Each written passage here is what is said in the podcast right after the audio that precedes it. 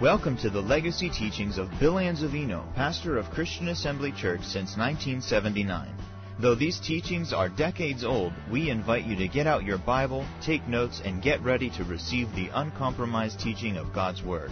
For more information about Christian Assembly Church, please visit us online at cafamily.net. Would you turn with me to 2 Corinthians chapter 6? 2 Corinthians chapter 6. 2 Corinthians chapter 6.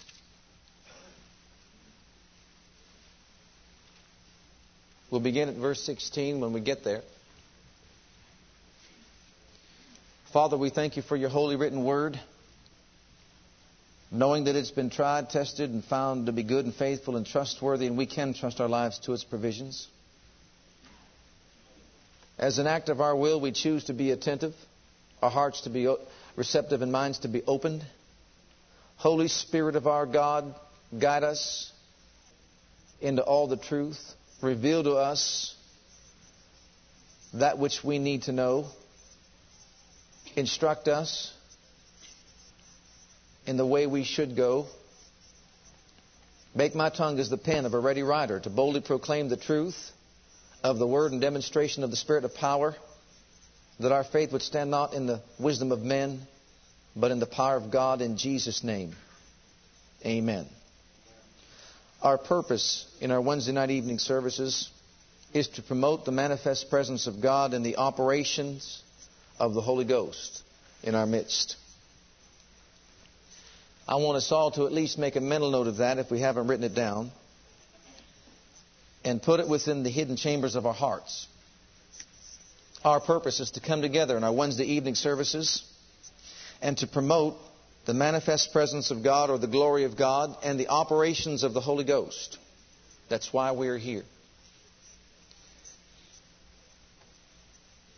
To do what the Father would have done and not what we would desire to have done.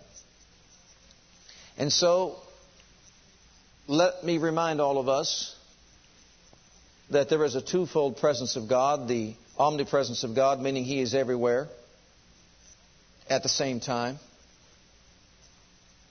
And there is also the manifest presence of God, meaning His presence in experience, seen, felt. Could be in healing, delivering. Sometimes you can see the glory of the Lord with your natural eye, as He allows us to see in the realm of the Spirit. But the Father so desires that we promote His glory and manifest presence within our midst. That we be elevated to a higher plane of spiritual awareness. We serve a living God. And it is His desire to manifest Himself in His loving kindness and tender mercies and demonstrate Himself within our midst. So, to promote these things, I believe we must answer the question why should we do this? Why? Sometimes I think that we just do things just to do things, and many don't recognize or realize why do we do certain things. You can either hear some talk going on, you know, why do we always have to go around the altar and stand around the altar and worship and praise God? Well, let's answer that question. Why? Why do we have to come together and lift up holy hands and bless and praise Him and just voice our praise unto Him all the time? Why? Well, look at 2 Corinthians chapter 6, verse 16. And make a mental note of it at least, because it's the Father's desire to dwell in the midst of His people, of His children, and to assume the responsibilities of being our God and our Father. It's His desire to do this. And you see, He can't do it unless we allow Him to do it and create an atmosphere for him to do it in. And what agreement hath the temple of God with idols? For ye are the temple of the living God, as God hath said, I will dwell in them and walk in them, and I will be their God, and they shall be my people. Wherefore come out from among them and be separate, saith the Lord, and touch not the unclean thing, and I will receive you, and will be a father unto you, and you shall be my sons and daughters, saith the Lord Almighty. He wants us to come together to promote His manifest presence and the operations of His Spirit, so that in that place of habitation, of course, as we are the temple of the living God, He can assume the responsibilities of being our God and our Father. As you look throughout all the Old Testament, you find out He always desired to dwell among His people. I mean, why couldn't He just be the God of the heavens? His omnipresence is everywhere.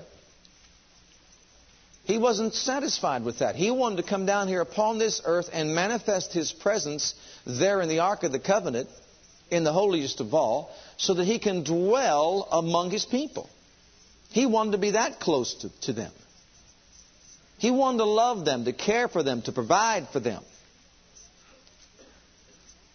In Canaan's land, he was to provide for them a place where he can be their God, assume the responsibilities of a true and loving and living and caring God, removing sickness and disease away from their midst, fulfilling the number of their days, etc., etc. All the things that he said. But notice, those things are benefits of his manifested presence. When God is so manifested among his people, that manifest presence provides everything that his people need to be successful and to overcome. It provides protection also, not only from sickness and disease, but all the forces of opposition that are arrayed against us. The secret place of the Most High is dwelling in His loving presence, where He then becomes a refuge. Beneath His wings we trust. He becomes a hiding place. But you see, we have not done our homework to understand that there are degrees by which His presence is manifested. We can have more or less of the, man, of the presence of God manifested within our midst. And that is based on the attitudes and the desires of the people of the living God. In other words, we can have as much of the manifest presence and the glory of our God in this place as we so desire, if our hearts truly so desire. And if we put forth all the effort and energy that we need to put forth to obtain this goal. Exercising ourselves in spiritual things so that we can reap spiritual things. For what we sow is what we reap. And that's why the Father once again has spoken to my heart and says, I want you again to promote my glory. I want to assume the responsibilities of a God and of a loving Father. I want my presence to be so manifested that all the needs of my children are met. How? According to his riches in what? See, that's what glory is. That's his manifest presence. Think about this. Moses was so in the presence of the living God when he came down from that mountain that the people couldn't behold his face. He was so saturated with the glory of God that the people could not look upon his face. That reveals to you and to me that there are degrees by which we can have the glory of God manifested within our lives as individuals and also as a collective body. And unless we do something about promoting this or to promote this, see, it will not happen. And so I say to all of us here this evening, it is His longing desire to manifest Himself in His glorious power and might. And in His presence is the fullness of our joy. And by His right hand are pleasures forevermore. In that place of refuge, there is all that is necessary for our success.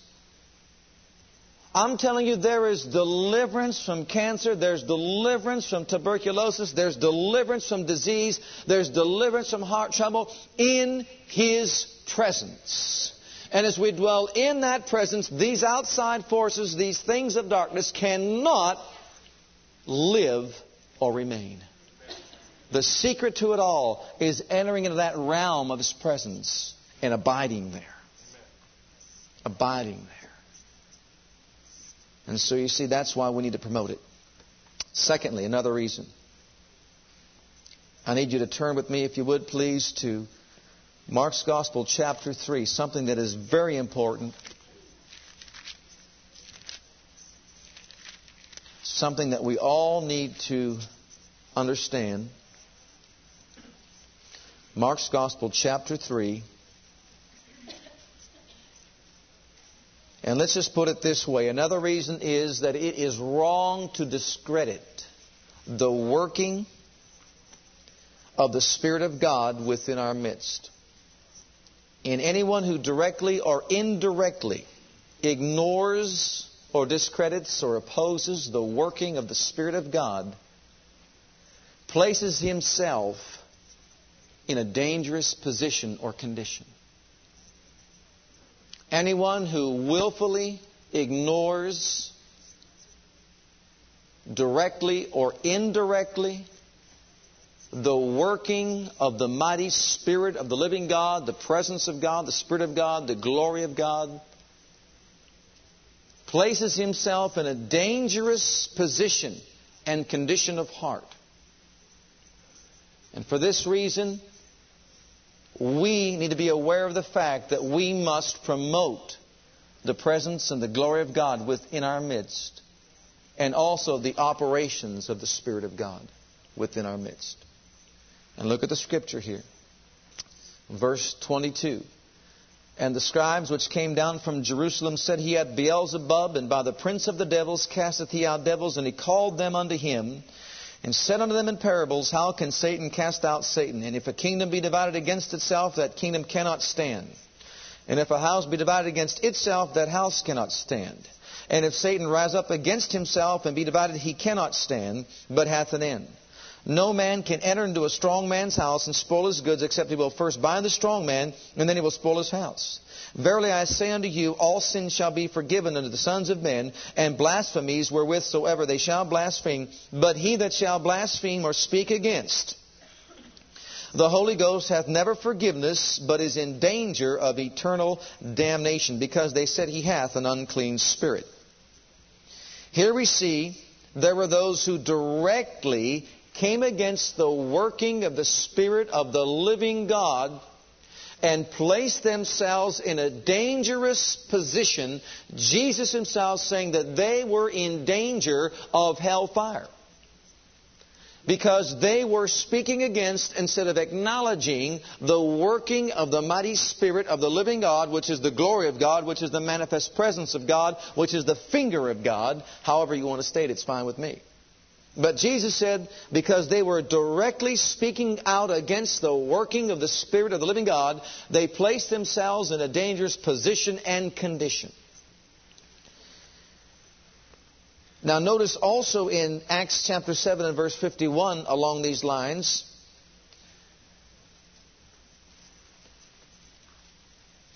that not only is one placing himself in a position where he can be without forgiveness for directly opposing the work of the Spirit of God. Also, indirectly, one can be resisting the working of God's Spirit, which would cause a condition to develop within the heart that would produce spiritual insensitivity and darkness of the intellect. Here in Acts chapter 7, verse 51, Ye stiff necked and uncircumcised in heart and ears, ye do always resist the Holy Ghost, as your fathers did, so do ye. These people, as the Apostle Paul one time did, thought that they were doing God a benefit or a good deed by opposing what was taking place in Christianity. And so they set themselves out to stand against the work of the Holy Spirit that was being done in the earth. Now, many of them, through ignorance and spiritual insensitivity, didn't recognize the depth of what they were doing. But here, Stephen, as he is about to be martyred, speaks out and says, You're stiff necked, you're uncircumcised in your heart and ears. You're always resisting the Holy Ghost. And what these people did by resisting the Holy Ghost was place themselves in a condition or a position that their hearts were hardened to the truth. They were spiritually insensitive to the working of the Spirit of God. They had no proper discernment of spiritual things and consequently set themselves up to resist the Spirit of God in the earth. They grieved the working of the Spirit of God to such a degree that He was not able to once again manifest Himself within their lives to convict them of their sins and to get them to come to the blood of Jesus. And so the Spirit of God couldn't strive with them forever. Notice he's not talking about those who were outside the covenant. He's talking about those who persecuted the prophets. You're doing just like your fathers did. You're always resisting the Holy Ghost. And consequently, it produced hardness of heart, insensitivity of spirit, and it caused spiritual blindness, and it darkened their intellect. It affected them, their entire being. That's a dangerous position to be in, my brother and sister. I said, that's a dangerous position to be in. You want to know how dangerous it is? They go on continuing their sacrifices in the temple, and there's no Shekinah glory of God. You talk about spiritual insensitivity.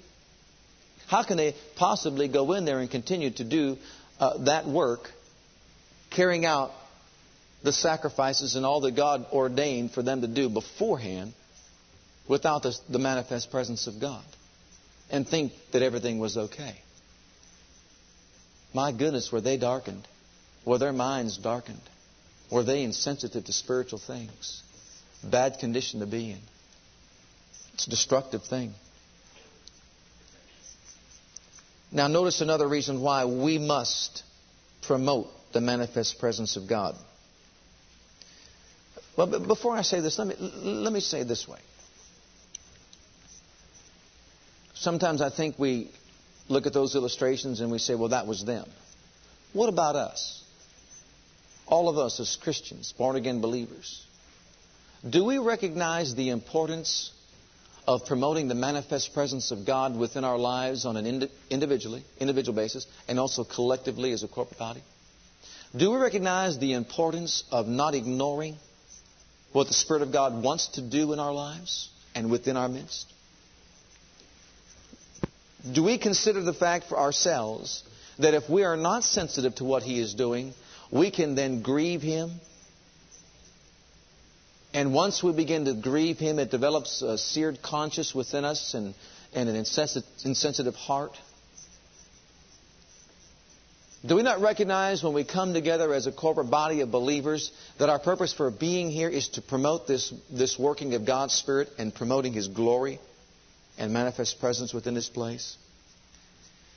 See, if we lose sight of that and think that we are just a natural organization and not a supernatural organization, then we can get caught up in just coming together for the wrong purposes and the wrong reasons.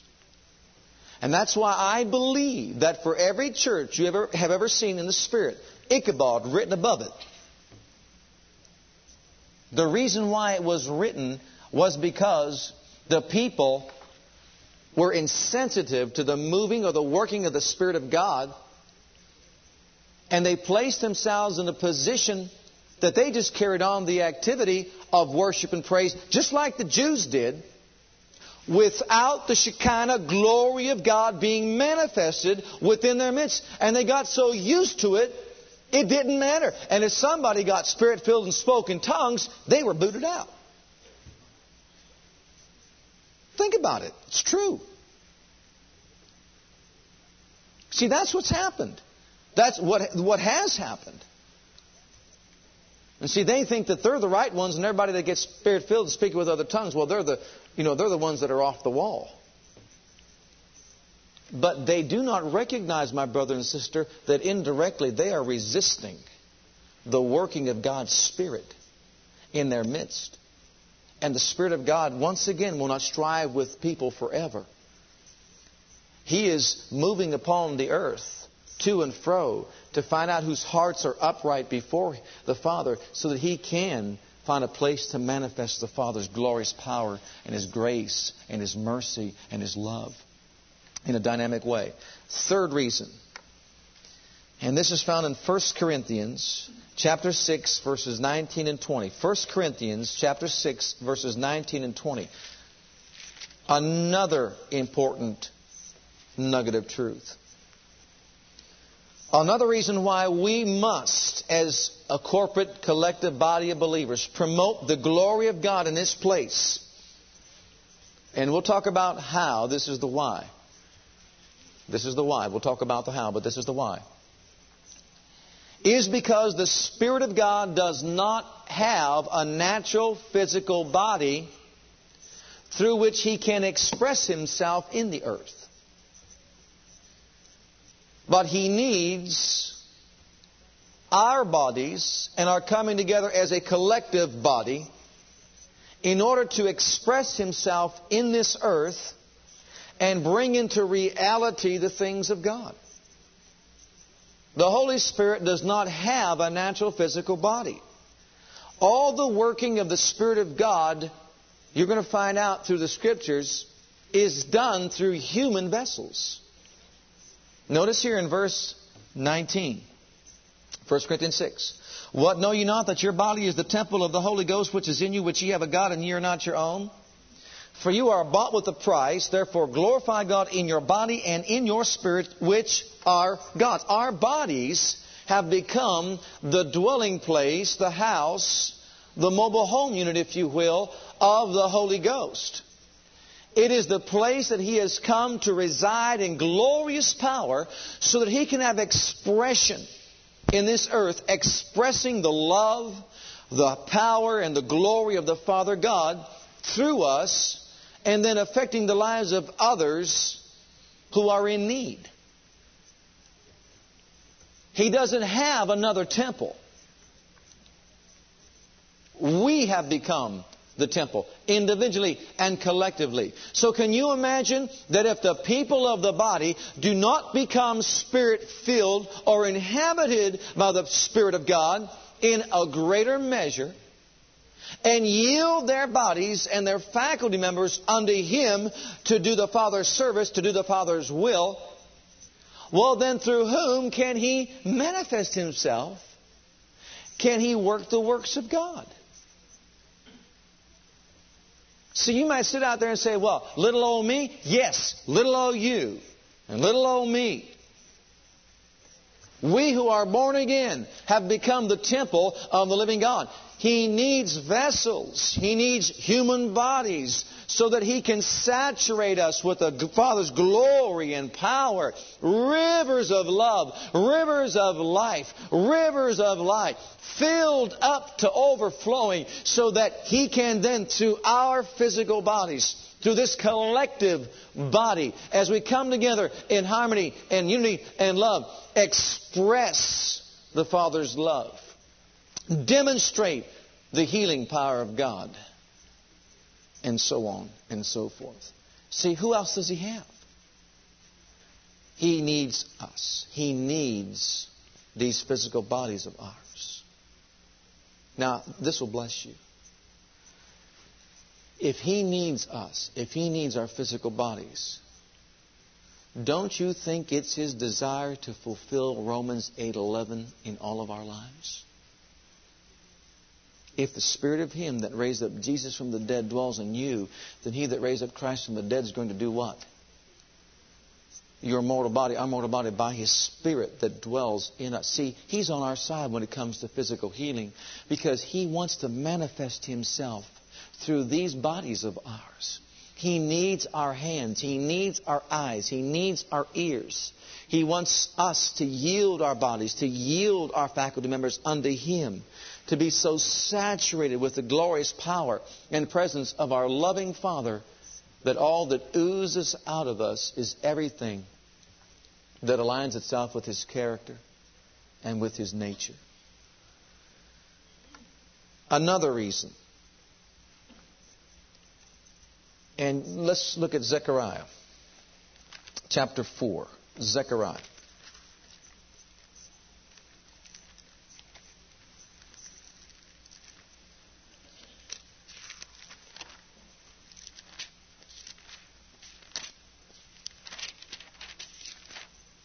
and verse 6 and 7. Now remember, the Spirit of God moves upon us, comes upon us. And when He does, notice, He does not do the speaking with tongues. He does not do the interpretation of tongues. He does not carry out the word of wisdom or the word of knowledge. He only inspires us. He inhabits us. He inspires us. Then he says, Yield your tongues unto me. Then he says, as we yield our spirit, yield your minds unto me, to yield unto me. I'll inspire you. I'll give you the inspiration. I will give you the utterance. But ultimately, I need your tongue to speak forth as the oracle of God. I need your hands to communicate the healing power of the Father unto that sickly one over there. He does not do this work by himself. He does it through human vessels like you and me, who have been born again, washed in the blood of Jesus, and then who have consecrated Eh, themselves and separated themselves and dedicated their bodies and faculty members unto the Father's work and service, who have yielded themselves unto the baptism in the Holy Ghost, where they have been filled with the Spirit and maintain a Spirit filled life so He can inspire us and we can allow Him to manifest Himself in any of the various different operations and manifestations as revealed to us in 1 Corinthians chapter 12. Do you see that? He needs our bodies. He needs our tongues. He needs our, our intellects, our minds. He needs our spirit cooperation. He needs our hands. He needs our feet to be shod with the preparation of the gospel. He needs every part of the human body another reason. Zechariah chapter 4, verse 6. Then he answered and spake unto me, saying, This is the word of the Lord unto Zerubbabel, saying, Not by might, nor by power, but by my Spirit, saith the Lord of hosts. Who art thou, O great mountain, before Zerubbabel? Thou that shalt thou shalt become a plain, and he shall bring forth the headstone thereof with shoutings, crying, Grace, grace unto it. No human power is capable of leveling the mountains of opposition that come against the work of God in the earth. No human power, no talent, no ability of man is capable by itself to carry out the plan, the purpose, and the will of God throughout the earth. There isn't one human being alive, alive who has developed his intellect to such a degree that he can know how to do what God would have him to do here upon this earth.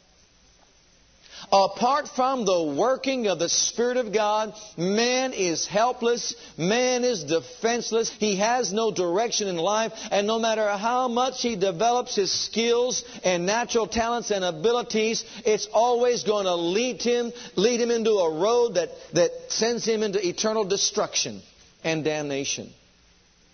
Even when we become born again, spirit filled believers, unless we seek the face of the Lord our God, and use and utilize the gifts of the Spirit in speaking with other tongues to gain the mind of Christ, understand the intellect of our God, the ways of our God, the plans of our God, the purposes of our God, the will of our Father God, we, in that carnal state of mind, cannot complete the work that God has for our lives. We can't even fulfill the works that Jesus said we would do. He said it's going to require the anointing of the Spirit of God to come upon you so that my work can be done.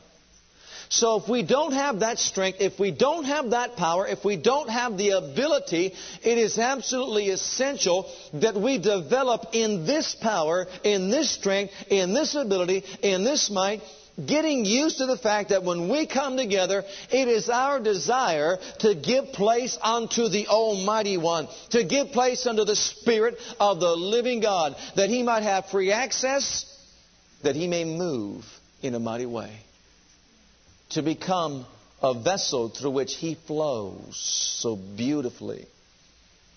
To do what? To level the mountains. They can become a plain. See, it's operating in that power. And I thank God for everyone who names the name of Christ. But you know what? We cannot make excuses. We cannot alter the conditions of true discipleship to please ourselves or to accommodate religious traditions. We need to preach that people need to be not only born again, but spirit filled and speak with other tongues. And not only just speak with other tongues, but to develop that language and then come together as a collective body of believers using those manifestations of the Spirit as the Spirit of God wills and gives utterance to do what? To fulfill the plan of God, to, to accomplish the purpose of God's will. See, people who ignore or neglect this working of God's Spirit and power,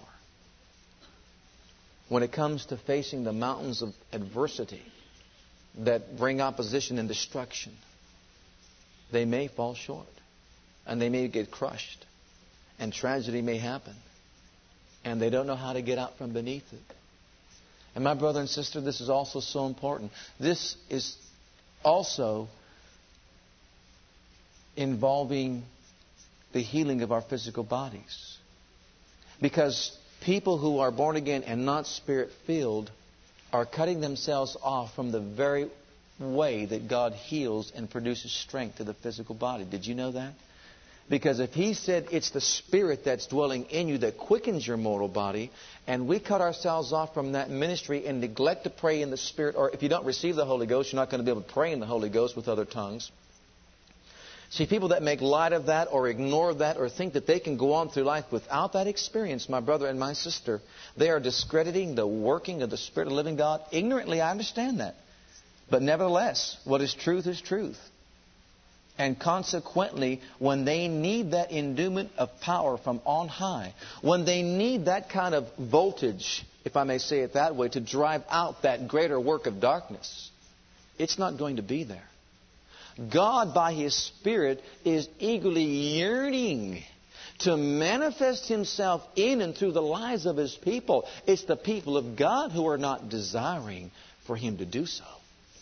I mean, he's just, you know, just longing, eagerly yearning, desiring to, to demonstrate himself strongly and mighty in the behalf of his people. But the people of God, see, shy away from spiritual things and back off and don't recognize their position and place. And for that reason, my brother and sister, he is limited by degree as to what he can do and how he can move. But in this place, he has spoken to my heart once again. He says, I want you to know something. Don't get off of promoting my glory. Don't be distracted and don't move away from it because this is something that we've got to continue in regularly. Why? So that we can have it developed. If thou be faithful in these things, it shall increase, it shall abide, it shall remain. But if not, means it will diminish. And we don't want it to diminish, do we? So these are just some of the reasons why. We will always face mountains of adversity that will interfere with the working of God or with that which God would have us to do in life whether it be in our individual life or as a collective body, and will not be able to complete the will of God or the work of God if we are sidetracked by these mountains of opposition. And we cannot move them or climb them in our natural strength or ability.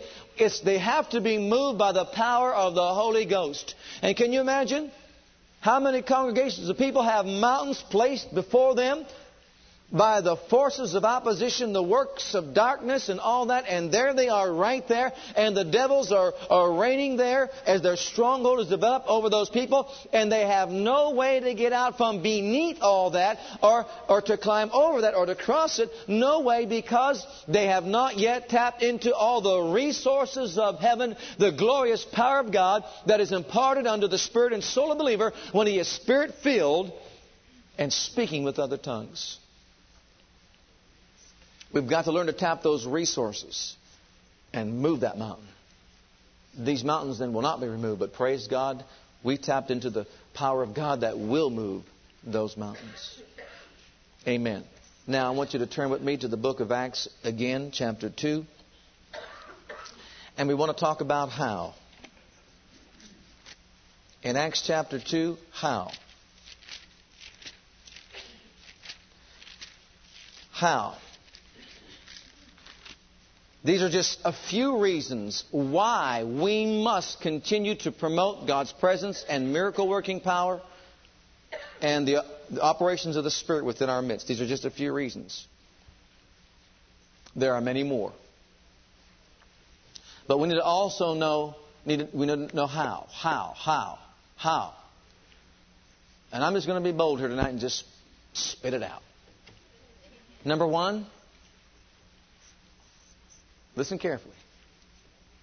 We must encourage every child of God to be born, who is born again to speak, to be filled, filled with the Spirit, and to speak with other tongues.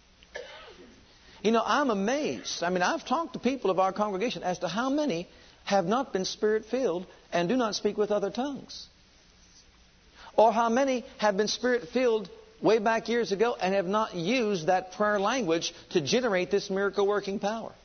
And I don't say that in any, any negative way. All I'm saying is it's, it's amazing. And it makes me stop and think and wonder, well, well, why is this? Have we not clearly taught the things that need to be taught to encourage people to be spirit filled?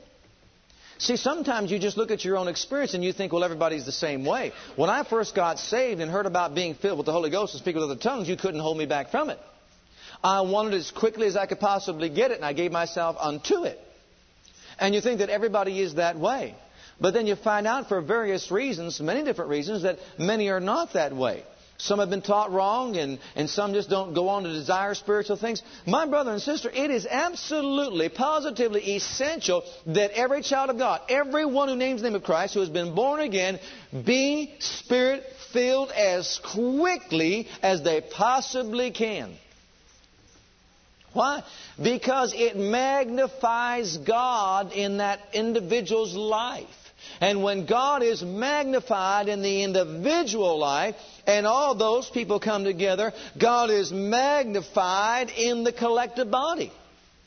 And once again, not just initially to be filled with the Holy Ghost and speak with other tongues, but also to continue in that experience on a daily basis so that we can maintain a spirit filled life.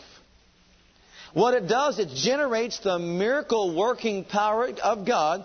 It puts us into a higher plane of spiritual awareness. We begin to operate in miracle working power instead of our natural strengths in the wisdom that comes from God instead of our natural wisdom. It enables us to have a divine, divine means of communication directly with the Father that the devil cannot interrupt or have insight into. It enables us to have God magnified. Who wants God magnified in their lives? I mean bigger. Anyone have a magnifying glass? You look at that little newspaper, that little print in your Bible, put a magnifying glass, it gets bigger. It's the same thing, but you can see it's because it's bigger. God becoming bigger in our lives. And you notice in the Old Testament, when Moses could not contend with or deal with or put up with the spiritual condition of the people of Israel any longer, even though he had a measure of the Spirit of God upon his life that was enabling him to do so, what did God do? Did God pick out 70 men who were intelligent, who had all kinds of physical strength and natural abilities? No. What he did, he enlarged himself in the camp by taking the same anointing and the same spirit that was upon Moses and placed the same anointing upon the 70 elders. That's what he did. That's what he did. And he enhanced what they had with his miracle working power, with the power of his might so that the work of God would continue to be done and that Moses would be upheld. Not just by those that had these natural strengths and abilities, but by those who had the Spirit that was upon him, also in a limited measure manifesting himself in their lives. Well, my brother and sister, that was just a pattern back there. God was revealing unto us that He was His desire that all of His children come to a place where they are filled with His Spirit so that He can be personally magnified in that person's life and enhance all the natural talents and abilities that He has placed within that human being from, the, from birth and even from before birth. So you see, it is absolutely positively essential. As far as I'm concerned, it is a mandate that comes from God.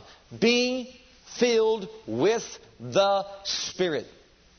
And if you think about it, it is a type. You think about it, it's a type of ignoring the working of the Spirit of God when one says, Well, I don't really need it, or that's not for me today. It is ignoring a working of the Spirit of God, and you don't know what else it is? It is a type of spiritual pride. Because my brother and my sister, Jesus needed it, and you can't be better than Jesus. And Jesus told his apostles, before you go, you wait for the endowment of power from on high. They needed the Holy Ghost. So you see, we're not better than they are. Certainly not better than Jesus. It is essential, my brother and sister, that we have this experience. And number one, we must encourage one another. You know, very often, I bet you've been out there and you have, you have talked to people about their problems, about the pressure of circumstances, about sicknesses, about diseases, or things that are taking place in the home. And you know what? You may have failed to ask if they were spirit filled. I mean that. Here you are trying to get somebody healed or delivered, here trying to get this, and, and the people are not spirit filled. And the mentality some, that some possess is that, well, what's that got to do with it? it's got a whole lot to do with it. It's got a whole lot to do with it. We're living in the dispensation of the Holy Ghost. And the Spirit of God is carrying out the Father's plan and the works of Jesus. And it is absolutely essential to our physical health and well being that we be spirit filled, filled with the Spirit of God and speak with other tongues, that we may generate that miracle working power. How do we strengthen our physical bodies, allowing the healing virtues that are already within there to be active and effective in driving out a sickness or keeping us immune from a disease. How do we do that? By nourishing ourselves with food.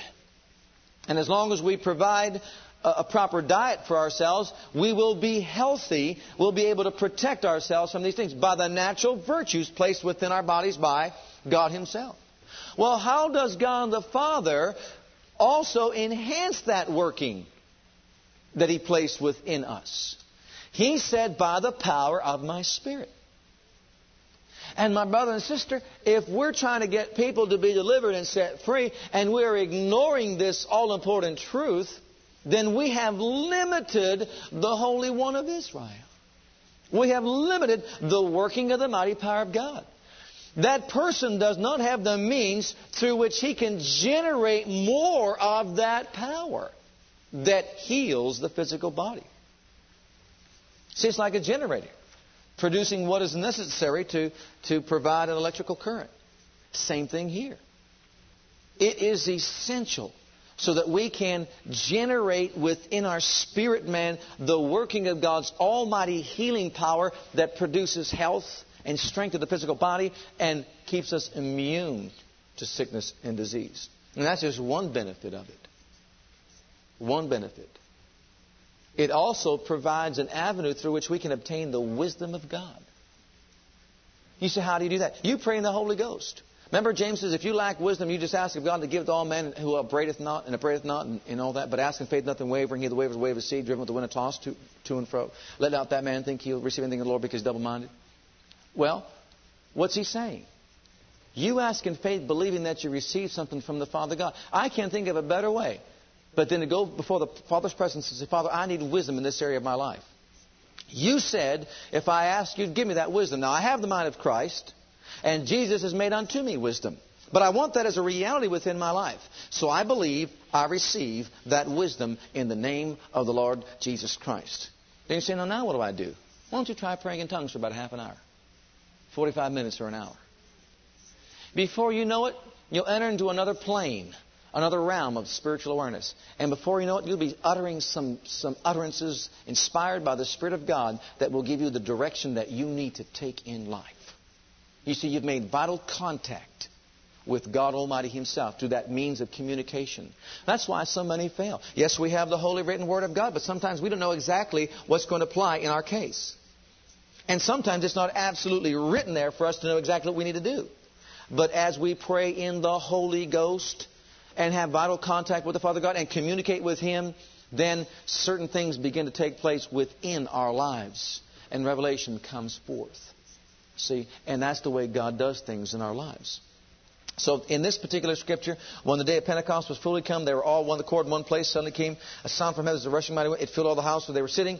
And there appeared in them like cloven tongues like a fire and set upon each of them. And they were all filled with the Holy Ghost. And they were all filled. All 120 were all filled. I like it when God does it His way. Don't you? When God does it His way, they're all filled. Would to God it would be that way today. But once he initially did it in the house of the Jew, in the house of the Gentile, from that time on, he used the hands of men. For when the believers at Samaria received the word of God and were baptized in the name of Jesus, they sent unto Jerusalem for Peter and for John, who when they were come down, prayed for them that they might be filled with the Holy Ghost and they laid their hands upon them, and the Spirit fell upon them, and they were filled with the Holy Ghost, or they received the Holy Ghost. And so you see, it takes involvement between the minister and also the ones who are being ministered to. They need to understand their position and their place. They have to desire it or to want it. And also, those who are spirit filled, and there are degrees of this, of this anointing that can be ministered to other people then they fulfill their office and lay their hands upon people, and then there is a transfer or a transmitting of the power of God, the glory of God, into people's lives, and they are spirit filled. And I can give you countless times that, that, that I have personally done this and sensed. And this is, this is, you know, you do it so often, you don't want it to become just as a matter of fact in your life.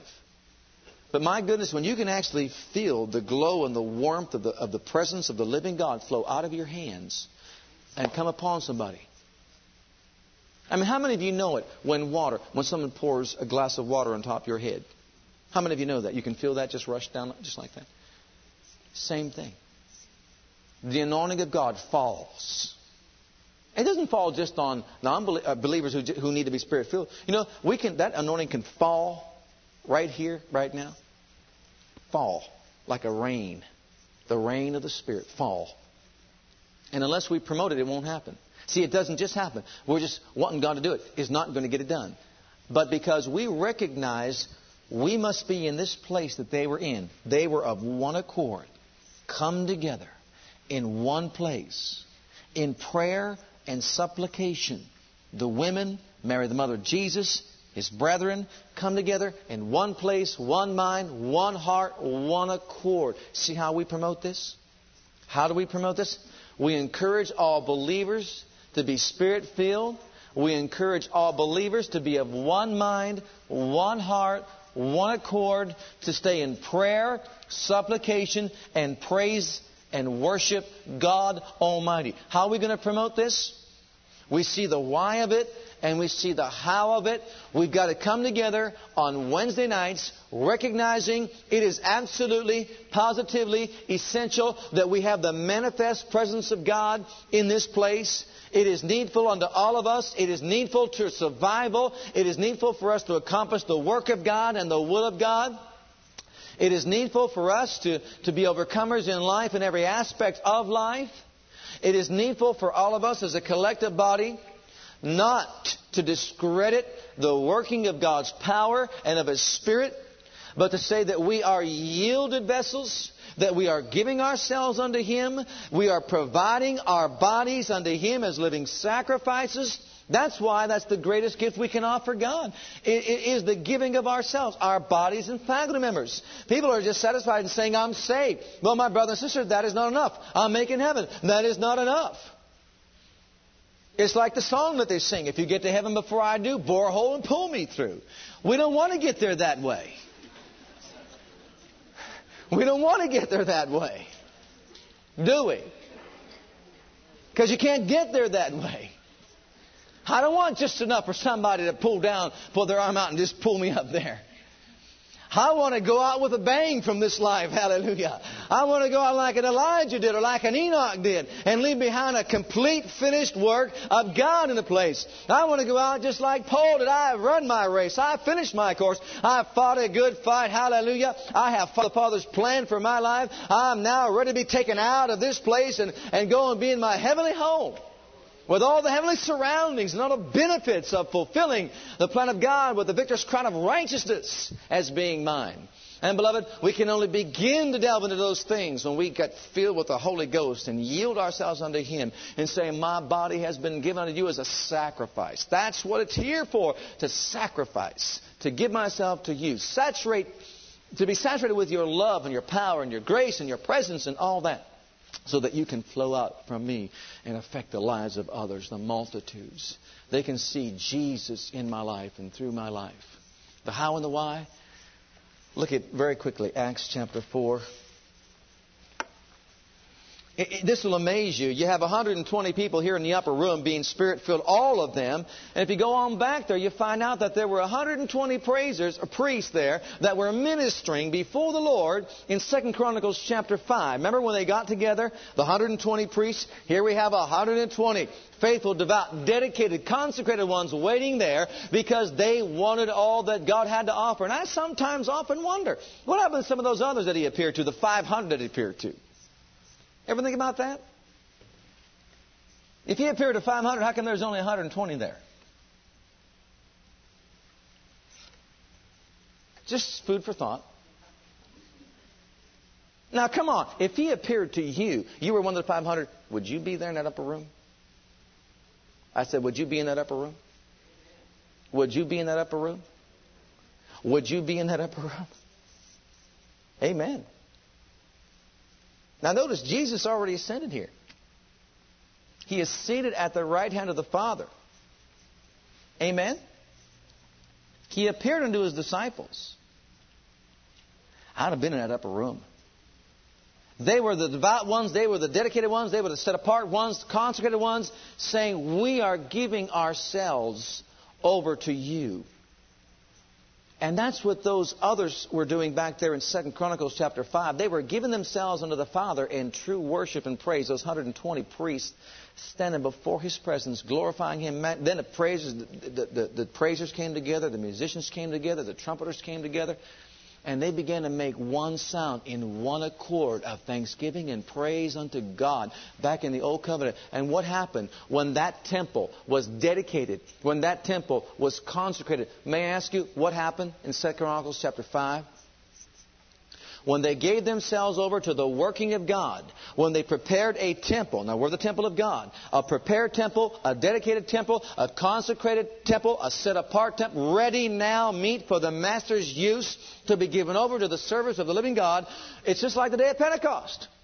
Back there, when they did that and lifted up their voices to God with one accord, began to say, You're good, your mercy endureth forever, the glory of the Lord fell. It fell. It fell out of heaven, filled the whole house the whole place where they were, they couldn't stand to minister by reason of the cloud. What happened here in Acts 2? They were filled with the Holy Ghost. 120 there, consecrated, dedicated, praising God, supplicating in prayer and thanksgiving unto God on a daily basis until when the outpouring of the Spirit, it fell upon them, the temple of living God, and they were filled that it appeared as though they were drunk, and they were drunk in the Spirit with the Spirit of God.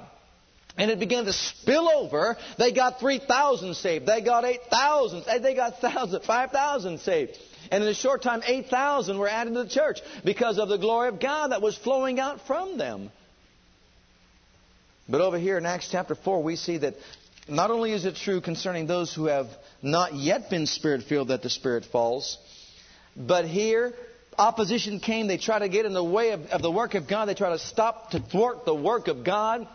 And because they were doing signs and wonders in the name of Jesus, they threatened them and said, Don't do it any longer. They went to their own company. They reported all the chief priests and all said unto them, and they lifted up their voice to God once again with one accord. And they said, Thou art God. You made heaven. You made the earth. We're citizens of heaven, but we're on this earth, and we need you to stretch forth your hand to heal. We need signs and wonders wrought by the name of thy holy child Jesus. And when they got done praying, that consecrated bunch, my brother and my sister, you talk about heaven opening, not only did the Spirit of God fall upon them, but it says that they, they began, the place began to shake where they've assembled themselves together. They spake the word of God with boldness. Many signs and wonders were wrought among the people.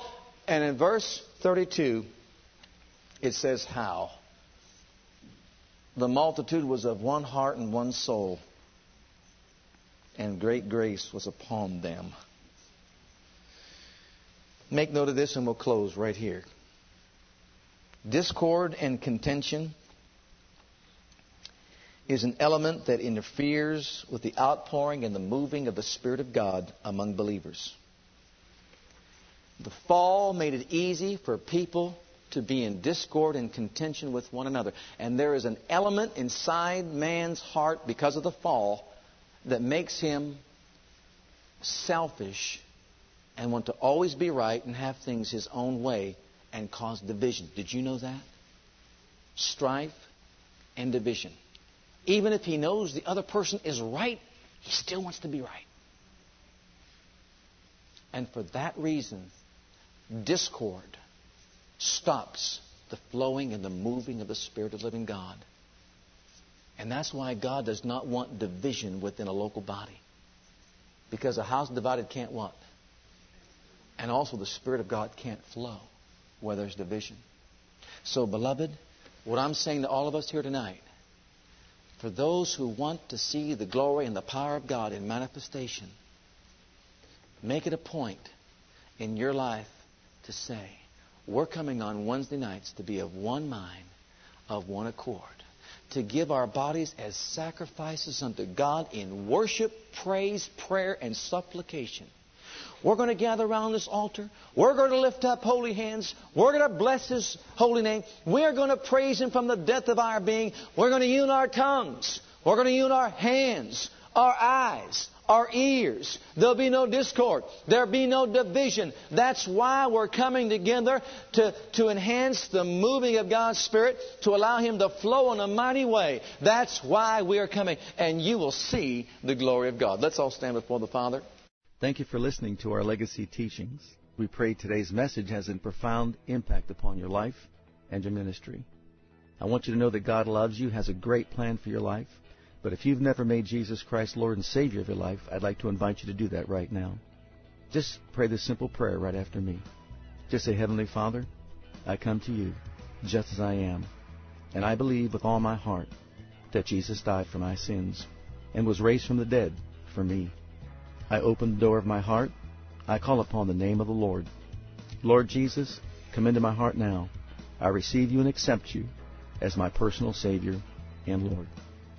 If you prayed that prayer with me, you're a child of God right now, and I encourage you to get into a good Bible based church where you can learn to grow in your Christian faith and experience. God bless.